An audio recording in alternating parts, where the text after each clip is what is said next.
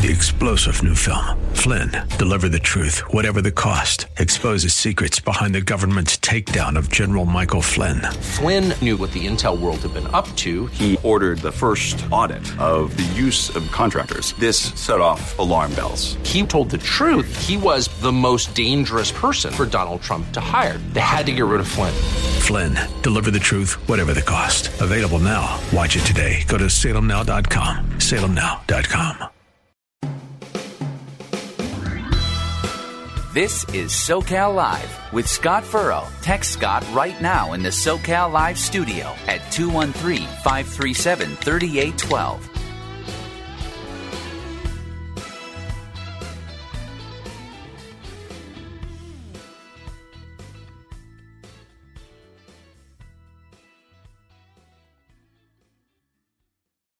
Good afternoon, ladies and gentlemen. Welcome to Southern California Live. I'm Pastor Scott Furrow. Good to be with you today. Can you believe it is so cold outside? Isn't today the first day of spring? Jared, isn't it springtime now?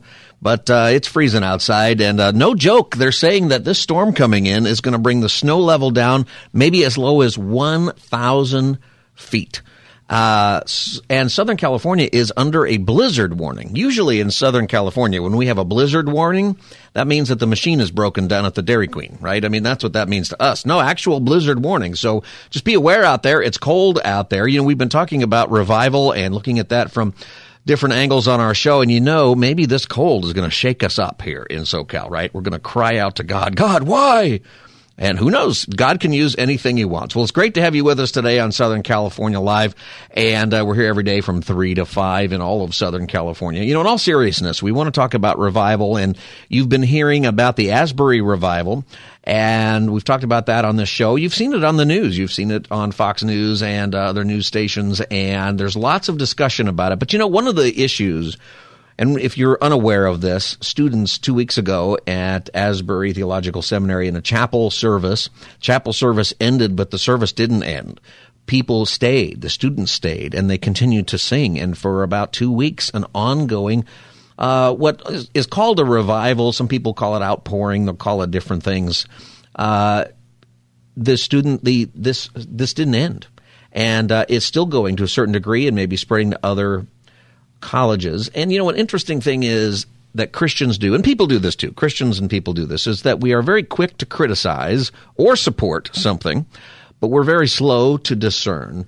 And, you know, there's a lot of stuff being said about the authenticity of this revival or whatever's happening there. And I thought we should talk about that a little bit. With me to talk about it is Pastor Shane Idleman. He is the lead pastor of Westside Christian Fellowship located in Southern California in Leona Valley, just north of Los Angeles, near Palmdale, where I grew up. His books, radio program, and sermon articles uh, are impactful in the lives of many people. You can also hear him on KKLA in Los Angeles, 99.5, on his program, Regaining Lost Ground. It's early in the morning at 4.30 in the morning. Uh, Shane, welcome to Southern California Live. Hey, Scott, welcome to be on, and or happy to be on, and such an important topic right now for our nation. Yeah, it really is. And uh, you know, you're uh, you're in Leona Valley. Are you expecting snow? You must be getting prepared for that. I'm looking at it right now. Yeah, it's coming down a little bit. We've got a special service tonight, kind of a revival type service, so we're here early getting ready. Yeah, well, that's amazing. So you're going to that's uh that's uh, fantastic. So you were on CBN and, and I saw you on there talking about the Asbury revival. Tell us uh and for people who haven't or aren't really aware of what that is. What is the revival and uh, how would you describe it?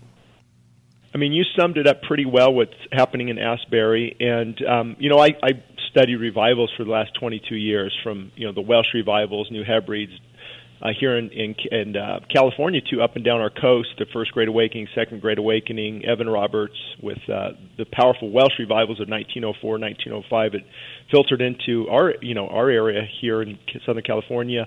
Um, and so that's the same thing they, they call an outpouring or a revival with Asbury Seminary. I've been actually on conference calls with a lot of pastors in different states, and God is pouring out His Spirit in profound and powerful ways. And it's also happening in a few other universities.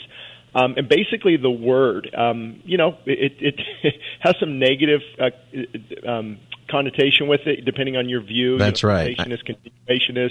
I think know, people people people hear it and they they think something different. Yeah. But it's actually very biblical. It basically means God breathing life into a spiritually dead person, community, or church. Mm. And that will filter into all other areas. Oh, God, would you not revive us again so that we can rejoice in you? So God is everywhere, His omnipresence, and just like electricity is everywhere in this building. But if I stick a knife in the electrical plug, I'm going to experience it. And so it's God, for unknown reasons, really to us. He just his his manifest presence is there. Uh, Asbury's normally theologically not, you know, kind of liberal, but maybe he's waking up the woke. You know, I'm not really sure, but um, yeah, and I'll let you ask her a few questions. But yeah, with that comes a lot of criticism, or people are overly gullible, and it's really hard to, to steward that and find that balance. So I think Christians we tend to look on things, and you're right. It's coming from maybe our own experience um, you know, I was listening to a, a, comedian a while ago, a Christian comedian, and he was talking about in his church growing up, if you held your hands up during worship, there was a deacon in the back with a pea shooter who would shoot your hands down. Just weren't allowed to do that right. at all, right? Right, right. Uh, so you're going to have that angle to it, and you're also going to you're going to have people with a whole lot of um, whatever their personal experience or maybe a theological tenet that they're holding on to, and it can turn into. There's been a lot of criticism from people who aren't even there uh, how would you say, you know, a Christian, when we see something that people are saying, hey, God is doing this, certainly, and you studied revivals, you probably have some idea. Sometimes God is doing something, and and you you see that right away, or you see that later. Other times, things are called revival, and then there's not a lot of fruit from yeah. it. And I and I know, I mean, it takes a while to unpack, and yeah. so people went to Shane Idleman on YouTube or uh, Rumble. You know, I've talked about this, you know, in great depths because it's a lot to unpack, and I think we do need to be cautious, but not critical. That's the difference. Mm. And it is, and you know, and I I love my uh, you know sensationist friends, but it, it the the ninety nine percent of the criticism. I mean, that video has close to hundred thousand views now in three days. So the criticism is is coming in like I, I am so surprised but it's the same group that doesn't talk about fasting and all night prayer meetings and time at the altar and pressing in and, and long worship sets. It, it, it goes together, and I think it needs to be lovingly challenged. Um, but if it's people are acting odd and weird and anything goes and God's not being glorified, His word's not being exalted, um, then you know we definitely have to take a look at it. But this type of revival, there is not a lot of preaching, and in studying revivals, uh, more specifically Evan Roberts, there wasn't a lot of preaching. But in the Welsh revivals of Hal Harris, Griffin Jones, Daniel Rollins in the 1700s, uh, D. Martyn Lloyd Jones recommends their work, and it's the powerful preaching ushered it in. And then there's another revival was started by a prayer meeting. It was just prayer and testimony. So if there's abundant fruit, I mean, these kids are on fire for God. People are leaving there saved. I mean, I, I I just can't see why we would criticize it honestly, and just see you know what what God is doing. You know, you talked about how, uh, and I think one of the exciting things about this for many people is that it's young people. Um, you know, there's I think the media is so uh, into hey, all these people are leaving the church. Uh, a lot of people who maybe weren't really saved are leaving the church or or no longer you know checking the box. They feel like they don't have to in our culture anymore. Uh, but that's fine because that's really more honest. But actually, there's a lot of devout young people uh, and people who are looking for something true. Um, and I think that's exciting to people. I think that we should wait on the criticism. So, and maybe there's nothing to, to criticize. Is there? Do we have to wait for the fruit, or does the fruit happen? Is the fruit happening now? Well, I mean, we, it, and again, it's the, it's usually the critics that are you know well let's just wait a couple years for the fruit. And I knew there wasn't being there any fruit and this is going on. And I have to tell you I've got my MacArthur study Bible. I'm not very emotional. My dad raised me you know be tough from the farms of Oklahoma. So but man when God meets you and God breaks you and God humbles you there's just a crying out for more of him and what we mean by a revival type service is we're not in a hurry. We hmm. might do an hour worth of worship. We might preach for an hour. We might be at the altar for extended periods. There's time seeking and pressing in and waiting on God. Now we've got our songs down to 22 minutes. Let's get the sermon down to 30. Let's get out. Let's do one song and let's get to the buffet. That's not waiting on God. Yeah. And so we, we've got to be able to willing and usher in the presence and power of God with theological grounding, with sound doctrine. But sound preaching is theology coming through a man who's on fire and so we're, we have got the theology many times, but we miss the fire. Or the other side is like a circus environment and they miss the theological grounding and then as you know all hell breaks loose and then they use that to um, really dumb down revival. Oh, look at that YouTube video. Look at what that group's doing. Mm. Oh, this can't be genuine. And let me, you know, I just shoot you straight. My heart, it, you know, breaks for these people. But when you've never experienced a powerful move of God, you will criticize it because pride gets in the way. And you see, how can that 23 year old be on fire for God more than me? It must not be genuine. So I think a lot of deep repentance needs to take place in our churches. Repentance is a big part of a revival, which which means how would you define, in your way, repentance, and what does that mean for the church today? Well, whether it's the Old Testament or New Testament, uh, you know, uh, Greek or Hebrew word for it, it's a turning from sin, you know, in your mind, of course, in your heart, and then it your actions follow. So, like I'm going this direction. So, so for my example I just gave, I'm going in this direction of pride and having a critical spirit. I'm a judgmental or I'm a critical Kathy. Lord, this is wrong. I want all that you have for me, and I'm changing my mind. I'm repenting, and now as a result, I'm going to turn and go a different direction. So that's ge- genuine repentance. And even you know, for an unbeliever, it'd be recognizing I'm a sinner. I need salvation. I need Christ's wonderful sacrifice on the cross. I'm changing my mind and repenting and ex- exercising faith in Christ. As a result, I'm walking now a different direction. You know, we're living in a uh, time, by the way, this is Southern California Live. My guest is Pastor Shane Idleman, and we're talking about revival. Um, we're living in a time where this is a generation growing up that uh, is different, probably, than any other generation in American history with respect to really not being taught growing up. Obviously, depends on what was going on in the home and other things, but as the culture not really being taught a what we used to call a Judeo-Christian ethic, even right? That there is not even necessarily right and wrong, and what is happening in our culture is chaos in so many ways. Do you feel like that there is something happening even with uh, this next generation to respond to that spiritually? That God is going to do something here with this? Wow, that is that's where my heart is because and I've written articles on this. I write for the Christian Post and Christian Headlines in the Stream and on this topic of revival. And what I what's always struck me is during the darkest hour is often when God God shines the brightest light. So sometimes well, look what's going on in America. Oh my! I mean, I just spoke last night at a school board meeting. 300 people ta- telling the school board district this is child endangerment and abuse when you allow LGBTQ curriculum in there, and, and just the people they're hungry for the truth. Um, but yeah, to answer your question, um, to, to to get back to that that solid foundation of, of theology and and um, uh, you know I don't know if I quite answered it, but it, maybe you could frame it a different way. Well, I'm just thinking of you know something that we get a lot on our show is we we're talking about what's going on in the world and we talk about the issues every oh, day. Oh, I remember. Right? Yeah, and yes, and. I, like you were headed there, I think, with the this is seems like the darkest time, and some people are saying, "Oh, Jesus must be coming back." But maybe not. Maybe that's not going to happen for a long time. I like to say maybe Jesus is coming back soon, but maybe this is right before another great revival. Would you agree with that? Yeah, and it could be. Oh, absolutely, and and that's why I'm encouraged reading about all these. I mean, before the first Great Awakening, I've read letters. I think it was from John Jay, the Supreme Court Justice of the of the United States, writing how how a religion was at such a low, drunkenness was abounding, re, uh, atheism is increasing. There is no hope for our nation, even back then and then God brings a Edwards and a Whitfield and a Wesley and, and calls our nation back to repentance. So, and you're right, premillennial, amillennial, postmillennial. I mean, we we could be here a while. yeah. uh, and I, you know, everyone's everyone thinks we might be out of here soon, and depending on your eschatological view, possibly. But how do you know that God doesn't want to give us a measure of revival in, in our bondage? And how do you know that God doesn't want to contend in these difficult times? And so, I'm very hopeful uh, mm. because I trust in God's sovereignty, and that could mean another great awakening. But here's the thing, God. Here's the beautiful thing: God is awakening millions of people right now. Whether it turns into a national revival I'm not sure, but I'm getting reports from all over the United States that it's God is doing some incredible works there. So, you know, time will tell, that's for sure. What would you say uh, for our listeners? How do we discern? So there's some maybe it's happening in our church, you know, whatever church you go to, uh, and people are saying that there's a movement of God.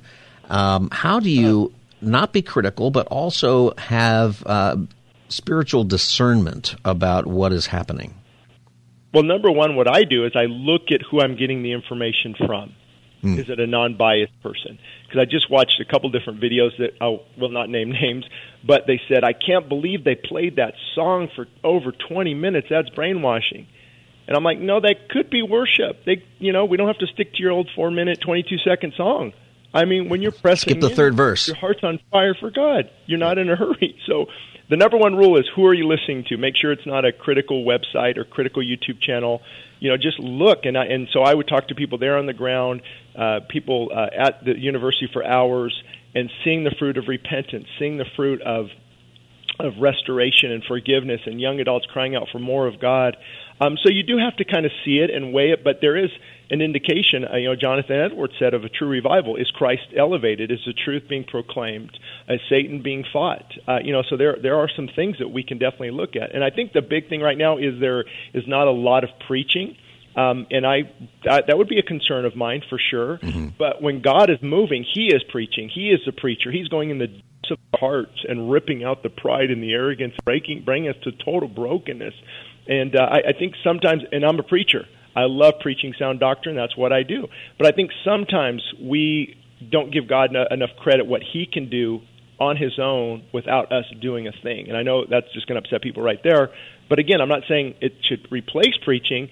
But there is a time where if you just wait on God, broken before God at the altar, He will begin to minister to your heart very well. How many people have repented without even hearing a word because of the conviction of the Holy Spirit? So it's a beautiful thing. Yeah, you know, there's, I don't know if you know this story, but uh, there's a guy. Uh, his name is Robert Cunningham, and he was he was set to speak at the chapel service where this revival started, and for some reason he couldn't make it, and so I think a student actually gave the message. Somebody who wasn't scheduled anyway. It might have been a staff person. I don't remember, but and then the revival starts, and he's had this reflection about if I had been there, would the same thing have happened? And you really have to reflect on that. That it's not about the speaker or the skill of whoever that is. It's about what God wants to do. Yep, exa- and I just did a podcast, how to steward seven steps to steward a revival atmosphere, and that's number one. Is in this TikTok, Instagram, Facebook age, we want selfies, want pictures. Look at what I'm doing. Look what I'm doing. God says, not, let's think about it. no worship band that we know of, no preacher that we know. Nobody can get credit except God alone, and that's another thing I look at you know what sparked this what fueled this? Uh, and it, it, it people have been saying hey but there's there's homosexuals there leading worship. Okay maybe they'll get saved. Hmm. uh, is the is asbury reprimanding that? Is are they looking at that? Are they rebuking it? Are they uh, causing you know wanting them to repent? And are they steward I, I don't know. I don't think we have enough information. Uh, I mean, it's very easy to, to criticize a thousand miles away, but unless we're there, uh, watching how they're handling these things, then I, I think we just need to be careful. But again, it goes back to many people have not experienced the power and presence of God, and it normally nine out of ten times it is yeah, the cessationist who believe that the miraculous has ceased, and that means we're not going to get emotional worship. We're not going to pray and fast and all night prayer meetings. They don't talk about any of that. I think, I, to me, I think it's all connected at a very, very deep level. Well, there's definitely things that will cause us to to challenge. You know, I think a good part about this and part of repentance is going back to Scripture on, on issues like this. I I like people being able to have a discussion where we can point them back to Scripture and not even just back to uh, their corner. You know what I mean? Like sometimes it's like I'm going to def- I'm going to plant my flag on cessationism or on uh, the on a pre-trib rapture or post-trib rapture or, or pick your issue of the day, and instead of defending what the Bible says, we defend our position on something. Right. And uh, yeah, and that's yeah. No, I was just saying you're absolutely because you can look at Scripture. You know, look at look at the fruit based on Scripture. People are not. I mean, one person even posted, "Oh, I can't believe it. You know, there was somebody was delivered of a demon. That can't be genuine." Really? Have Have you spent much time in the New Testament? it's just amazing. Sometimes the the the just in such this desire to prove it wrong.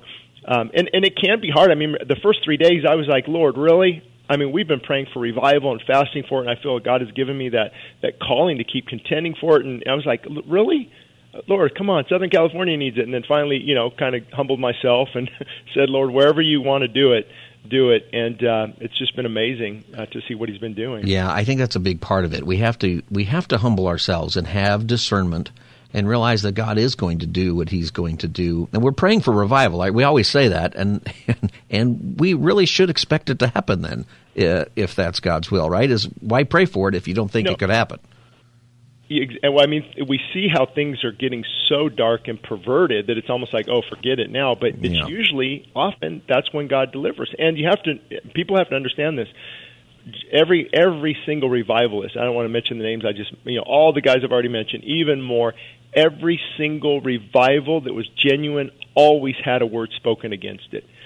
Whitfield had to defend from his critics. Wesley had to defend from his critics. Evan Roberts, Duncan Campbell, uh, even the, the the famous New York prayer meeting there, Jeremiah Lampard. Um, uh, it, every single move of God's Spirit that is legitimate has its um, it, its its uh, set of critiques and, Yeah. or critics, I should say, and that's not uncommon. And these revivals are not being done by sinless people. So even when uh, critics have some kind of point to make, so what? That's why repentance is a big part of it, right? Hopefully, there's repentance Exactly. even from the people leading. Uh, that, that's been a uh, that's been something I think in Asbury and uh, that I've been impressed with is that they've seemed to have sheltered what's going on there away from people who are looking for personal gain from it. You know, famous people or pastors or worship leaders who want to go there and get on the stage, right?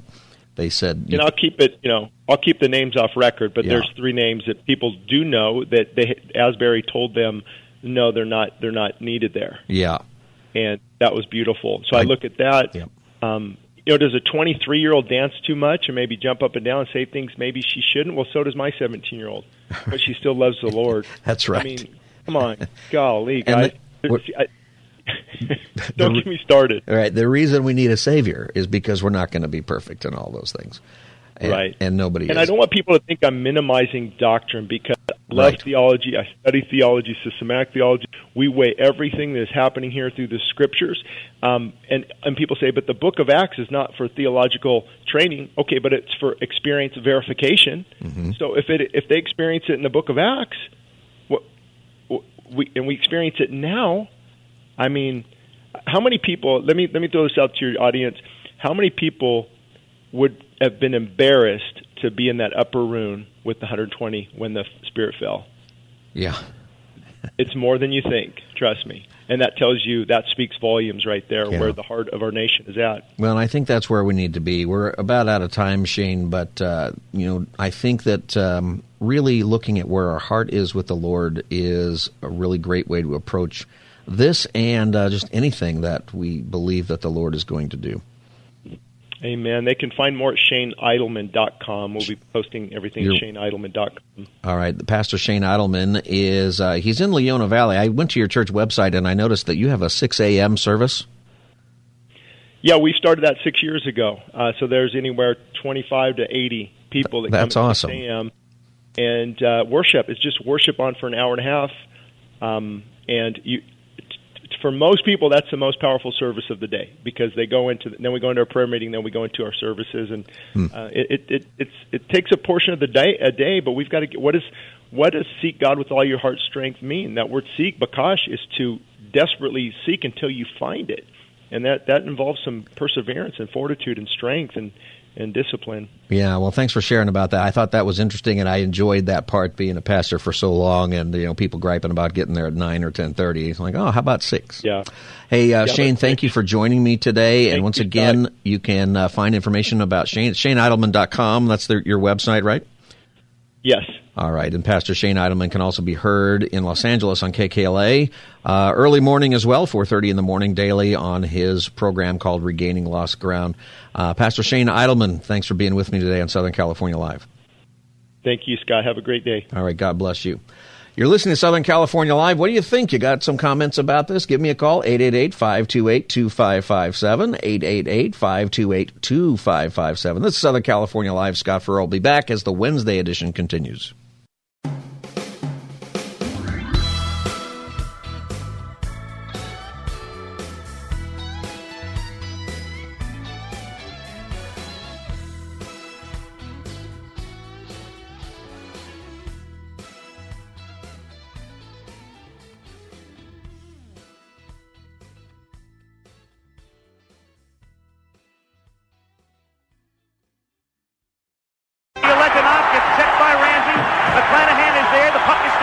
11 seconds. You've got 10 seconds. The countdown going on right now. Morrow up to Schultz. Five seconds left in the game. Do you believe in miracles? Yes! Unbelievable. Welcome back, everybody. Southern California Live. Scott Furrow with you today. I don't know if you realize it or if you would even know, but uh, today's the anniversary of the Miracle on Ice, the Olympic hockey team victory over the Soviet Union in 1980. And uh, I was thinking about that today because, you know, it's funny that we call that the miracle. I don't, most of you, or some of you are probably around when that happened. Some of you wouldn't be old enough to know. I was nine, nine years old. And I remember it like it was yesterday. It's one of my favorite moments in all of sports. Welcome back, everybody, to Southern California Live. I'm Scott Furrow, your host. You can join the conversation by calling 888-528-2557, 888-528-2557. We've been talking about revival and talking about how to view it you know, and with what's happening in Asbury, or sometimes when people make proclamations about what the Lord has done, or it seems like God's doing it, you have people who are on board right away or people who are critical right away. And We want to be discerning about those things. Hopefully, you've had some revival in your life. I know that a lot of you today are practicing uh, or participating maybe in Ash Wednesday services, and you do that. Several traditions do that, um, and denominations uh, do that. And then lots of denominations now, even not denominations, even uh, non denominational churches, do something for this Lent period. Um, curious if you are doing that, if you're giving up something for Lent. You can give me a call also at 888 528 2557, 888 528 2557. Later on, we'll talk more about that subject actually and how maybe you ought to view that if you're going to do that. But I'm curious about that. But I've been, I'm thinking about that hockey game. I was nine years old. And what I remember about it is a few things. Number one, I, I remember it vividly. I remember watching the game with my parents so it's a great memory. Uh, and I loved hockey as a kid. I still love hockey. Next to baseball is my favorite sport, actually. And um, I remember, you know, this is a time where there was no, there's no internet, right? There's no instant notification of scores or other things, right? My my phone, especially during baseball season, and even now while the hockey thing's going, on, it buzzes all the time whenever there's a game going that I'm following, and uh, you know, instantly I know what's happening. And I love that about uh, the world we live in today. You know, if somebody's throwing a no hitter, if you have the baseball app on your phone, you know, it'll tell you there's a no hitter in the eighth inning. You can tune in and watch it. It's kind of fun. You know, but back in the day, if you remember, you didn't know. And uh, the Olympics would have been recorded. The Olympics that year were in Lake Placid, New York. They would have been recorded you know, for the different time zones. So I don't even think it would be necessarily live in the Eastern time zone, although it might be, but most of it would be recorded. It's recorded now and they play it, but some of it's live. You know how that works. Anyway, the news though, so the game would have been, I think, in the afternoon, late afternoon in New York, New York time. By the time the the local news comes on, or the national, you know, used to be you'd watch the the uh, you know, the evening news. That's how you would probably get your national news and be on the ABC, CBS, NBC. And uh, you would have, you know, Tom Brokaw give you the news. Good evening. I'm Tom Brokaw coming to you tonight from Lake Placid, New York. And um, you would get that would be your half hour of news. There was no CNN, there was no Fox, there was no Drudge Report or your favorite website. Are you with me there? So I'm describing it because I know that a lot of you, uh, I'm looking at Jared over here, you probably have no memory of a world like that, do you? he's, yeah, you know, um, it's just a different time that we live in. And our brains do weird things to us because I even think back to 9 11 and I can almost imagine myself rewatching the events of 9 11 on YouTube, but that's not possible. There was no YouTube in 2001. Um, I would have seen the clips over and over again on my 25 inch Zenith television back then. But, um, you know, we are just in a completely different world. Anyway, so what I remember, I had this great memory with my family. I'm sitting on the couch and we're watching the news. And I, I was a weird kid, as you can imagine. I watched the news. I enjoyed it. Um, and I did have a sense, too, of what this game meant for the country. So, uh, I know some, you know, sometimes as kids you get into that. Sometimes you don't till it's later. Sometimes you never do, but you should. Um, I, I understood where we were at as a nation. And I remember watching this game and remember Jim McKay? He was a sportscaster. He passed away. He was a sportscaster for ABC. He did the wild, wide world of sports. And if you remember that, that's where the Mr. Agony guy goes. You know that one, Jared? The, the skier who goes off the ski, the ski jump sideways. And that's right where he says, and the agony of defeat. Dun, dun, dun, It it is old. It's also it was every Saturday. Wide World of Sports, Mr. Agony. That was, and I look forward to that every week. Anyway, Jim McKay was the announcer, great sports guy. And I remember him saying, you know, so the problem is, is because the game's over, they don't want to spoil it because it hasn't been played yet on the West Coast, and it was going to come on at six o'clock or nine o'clock. I don't remember what time.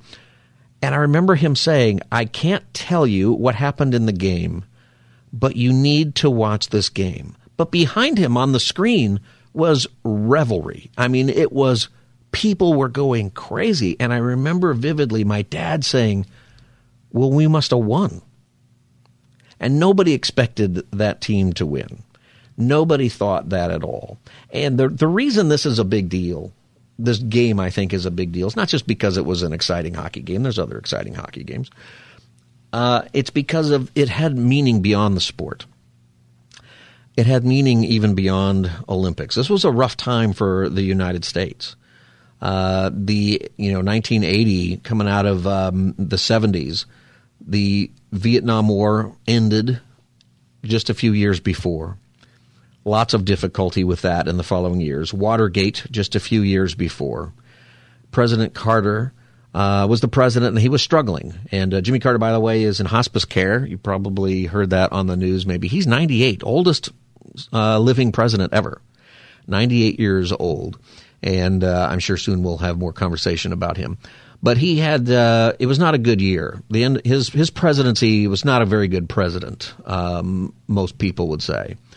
Uh, and if somebody's telling you that, just go back. You know, it was just it was a rough time, and he did great things after he was president, and, and all that is good. But 1980 was the Soviets had invaded Afghanistan. Uh, much like what's happening in Ukraine, we expected that from the Soviet Union. There's not a lot of difference with Russia, particularly with Putin at the head right now. There's some differences, but it's it's kind of the same thing. We boycotted uh, the Summer Olympics, or we would later. I don't think we had done that yet, but we were going to. We didn't go to the 1980 Olympics because they are in Moscow. Uh, that might have been the right decision by President Carter, but he was harshly criticized for that, and might might have been the wrong one. That's kind of up to you. Uh, there was gas prices, gas problems. If you remember, you waited in line for gas. If you were around, you know, hours, you'd wait in line for gas in the United States. We're not talking about Cuba where you can go down there and see those lines. It was the United States, and you had these rules. There was you could only get gas on Monday, Wednesday, Friday, and Sunday if your license plate, the last number in your license plate was an odd number, and it was Tuesday, uh, Thursday, Saturday, and Sunday if the last number in your car license plate was even. And gas stations had flags out in front. Green meant we have gas. Yellow means you could only buy a certain amount, like half a tank or something. And red says we're out of gas. And that was the, the energy crisis was massive. Uh, I believe by now we already had, yeah, we had hostages in Iran, American hostages. It was a terrible time for the United States. And so coming out of all these things, people worried. And as a nine year old, I knew it. As a nine year old, and I think other nine year olds at the time, we kind of knew this was not a good time for our country. And as, as much as you can perceive that as a little kid, you wonder, you know, you, you, you felt it. And so this hockey game that happens and the United States, which was a bunch of college kids, beats this professional Russian team who had just like a week before in the tournament, I think beat us something like 15 to 1. It was just devastating. Um, that game was incredible. And I remember sitting there watching it with my parents and we watched the whole game and we were crying and we cried because it meant something more that we beat the Russians. I'll never forget too the Russian team, to their credit too, they at the end of the game, the Americans are going crazy, and the Russian team is standing up. They stood up in line, kind of leaning on their hockey sticks, almost almost like they were posing for like a class picture or something. It was this way that they did that, and of course they were stunned and they were great athletes and you know they were so generous really with how they treated us too people remember that moment the that it was hard being that they were likely going to be you know not treated well when they went home because of that uh, so they had a lot of things going on with themselves emotionally but it was a great it was a great moment. Anyway, if you there's a there's a movie Miracle on Ice, you can go out and see the movie about it. It's it's pretty good movie, good family movie. But that's uh, that's today, and I and I thought about this because I thought you know as a nine year old back then, I knew that our country was in trouble, and we got Ronald Reagan after that, and Morning in America, of course, in 1984, and things turned around. Oh, by the way, back then inflation was crazy, interest rates were crazy. It was an insane time. It was just wild what was happening. And we're in a similar place today. I wonder what nine year olds think of the country today. I wonder when nine year olds are watching world events, or 10 year olds or 11, if you're a kid, what do you think? I mean, my kids, you know, just they're 13 and 10, and they're kind of becoming aware of what a weird world this is, a weird time that we live in. What do kids think today? And in thinking about that and thinking about revival, you have to think that this generation is going to look and go, we have to fix this. This generation, hopefully, that's the path, not we're just going to join this. I think there's a sense. I'm wondering if you have any any thoughts about that. You can call me up and join the conversation 888-528-2557 888-528-2557. That's the number. This is Southern California Live. I got to take a break. I'm Scott Furrow. I'll be back as the Wednesday edition continues. Stay tuned. You're listening to SoCal Live with Scott Furrow on 99.5 KKLA. Welcome back, everybody. Southern California Live. Good to be with you today on this this cold, getting cold this weekend, this cold Wednesday. 888-528-2557 is the number. 888-528-2557 is the number. Just got something across the uh, the wires that says that Laguna Beach officially has banned balloons. Does that mean, you know, I'll have to look at that. But, you know, I guess if we're going to just shoot everything down that's in the air, you know, hot air ballooning, not really the sport for you today. I'm thinking that it's not something I want to do anyway, to be honest with you. But uh, anyway, that's what it is. Maybe they're just banning balloons for Lent or something like that. I'm giving up kale for Lent.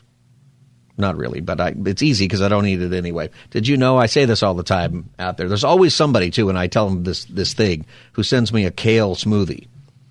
Uh, I don't want it, but I'll take the seven bucks. But uh, you know, uh, eight eight eight five two eight two five five seven. Are you are you giving up something for Lent? Is this something that you do? Is this something that you do every year that you take seriously, or is it just kind of a you know an opportunity to think? about what it is that um, you might want to fix in your life. What's your view on that? We're going to talk about that more the next hour. But if you want to call and tell me what you're giving up for Lent and why, the number is 888 528 2557. 888 528 2557. Um, we were talking about revivals, and you know, I think that that's a part of it when you you think about sort of religious traditions or routines Lent and today's Ash Wednesday. Maybe in your tradition, you go and you get the ashes on your forehead and, and do all of that. Um, part of it is revival, right? It's it's there is something about the recognition that we need repentance, and I think that's a big deal. If there's something in your life that you should get rid of, it shouldn't just be for you know 40 days of Lent. Uh, it should be gone, right? There's these movements, right? Of uh, what's it called, dry January. Where, you know, I'm going to try not to have any alcohol for January. Well, okay, I mean that's that's worthy, but if you're an alcoholic or something and uh, you've got that going on, well, maybe you should give it up for a lot longer than January. You know, if this, you know, I think it's um, uh, it's something we do that that is a recognition of the fact that there is something better for us. And that's a big deal, I think, with revival. What I'm hoping that we see happen with the Asbury revival and other schools that might be doing this, wherever whatever God does with it, however it spreads, is that we recognize it can be a lot better than this. That, you know, the, the crazy times that we are, are living in, where you have to go down to the city count, you know, to the uh, school board, and the conversation isn't about how do we teach kids to read more, which is what it should be about. How do we do better at teaching math. The conversation's not how do we compete with China and other countries that are ahead of us. That was something that President Biden dropped into the, uh, I think it was the State of the Union show. They really didn't get a lot of conversation, but where he pointed out that actually we've fallen behind. Somewhere in this conversation, the president does point out that we have fallen behind educationally, our, our competitors.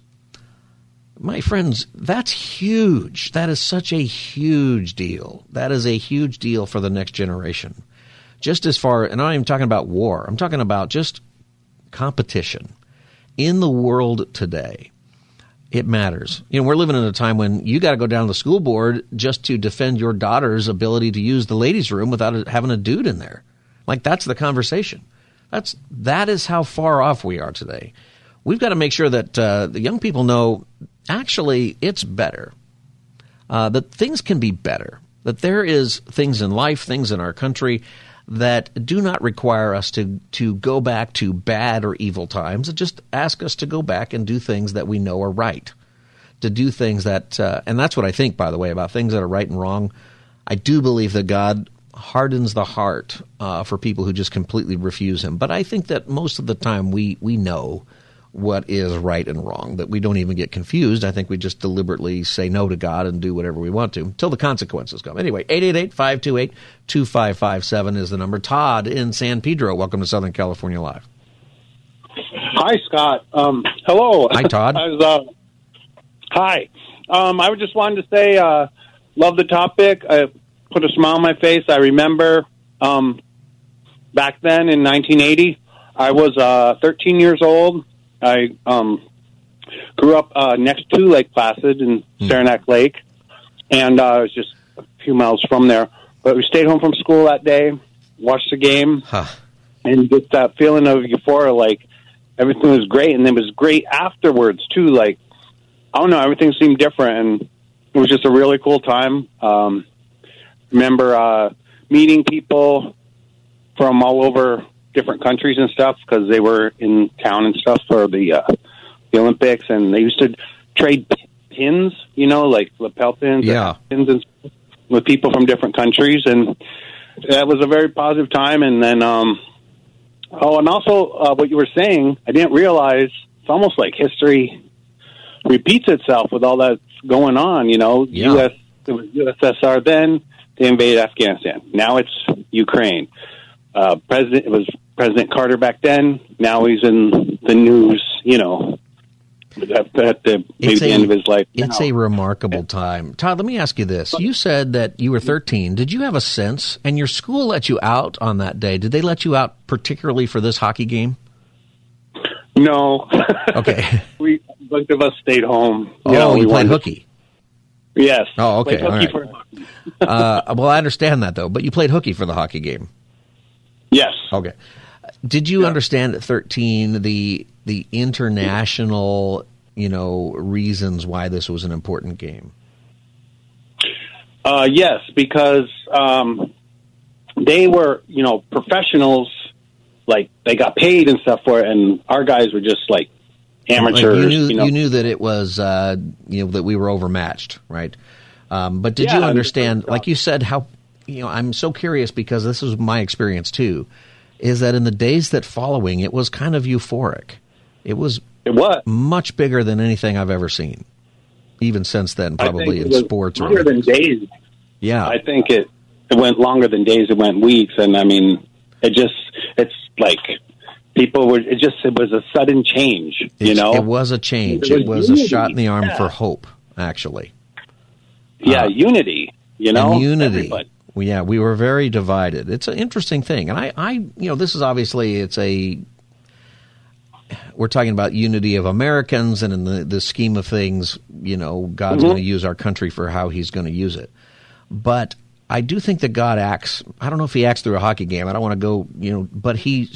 It was a change. It really changed our country. Uh, that one moment, and uh, yeah. you know, I think that we have that. It's probably not going to be a hockey game, but there's a time coming right now in our division where we need something like that. And I have a feeling something is going to happen that's going to do that. I don't know. It's just like a gut feeling, you know? I, I got that feeling too. Todd, thanks for calling and sharing uh, that story and for listening to Southern California Live. We appreciate it. 888-528-2557. Mary in Las Vegas. Welcome to Southern California Live. How is it in Las Vegas?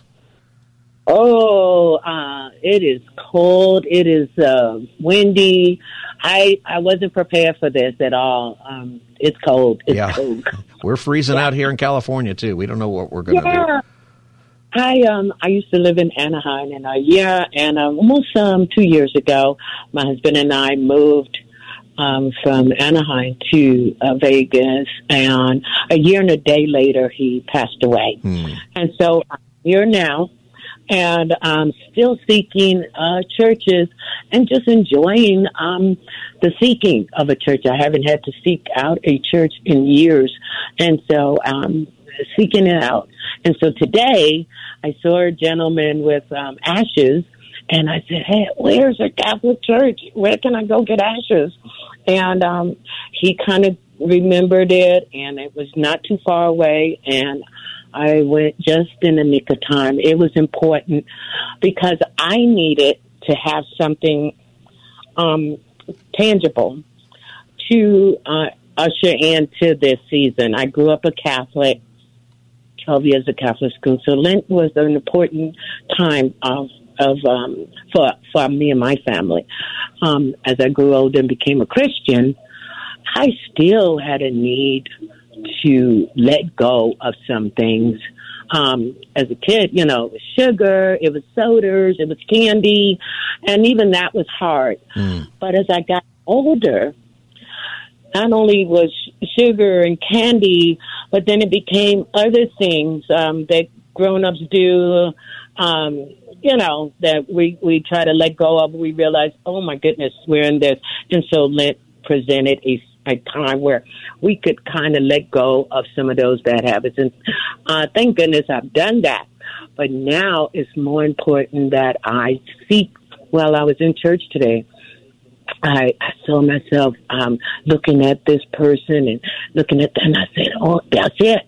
It wasn't about um, the sugar, that too, the sodas, but it was more about the mind and me saying, God, I no longer want to judge a person by their outer appearance. I didn't realize I even had been doing that, and so." Uh, went back into uh, a prayer, just a prayer. He Mary, talked I'm, about I'm just about out of time, Mary. But, Okay. but you had a you had a good experience today in uh, just realizing that uh, we need to love other Yeah. people and that this is something that can draw us closer to the Lord. And I hope. I hope that's doing that for you, Mary. Thanks for calling Southern California Live and for listening in Las Vegas. I do have to go when we come back. My guest will be Jeremy, Pastor Jeremy McGarity. We're going to talk about Lent, what that means today, and uh, we'll take your calls in the next hour. This is Southern California Live. I'm Scott Furrow, your host. We'll be back as the Wednesday edition continues. Stay tuned. Three star general Michael J. Flynn, head of the Pentagon Intelligence Agency, knew all the government's dirty secrets. He was one of the most respected generals in the military. Flynn knew what the intel world had been up to. He understood its funding. He ordered the first audit of the use of contractors. This set off alarm bells. The explosive new documentary, Flynn, Deliver the Truth, Whatever the Cost, uncovers the facts behind this scandal. Flynn told the truth. He was the most dangerous person for Donald Trump to hire. I find out the worst enemy that I'm going to face in my life is right here in America. They took my assessment and they wanted me to change it. And I was like, I'm not changing it. They had to get rid of Flynn. With in depth interviews, archival footage, and never before seen personal records of the man behind the headlines. I just felt like I was drowning. Flynn, Deliver the Truth, Whatever the Cost. Available now. Watch it today. Go to salemnow.com. Salemnow.com.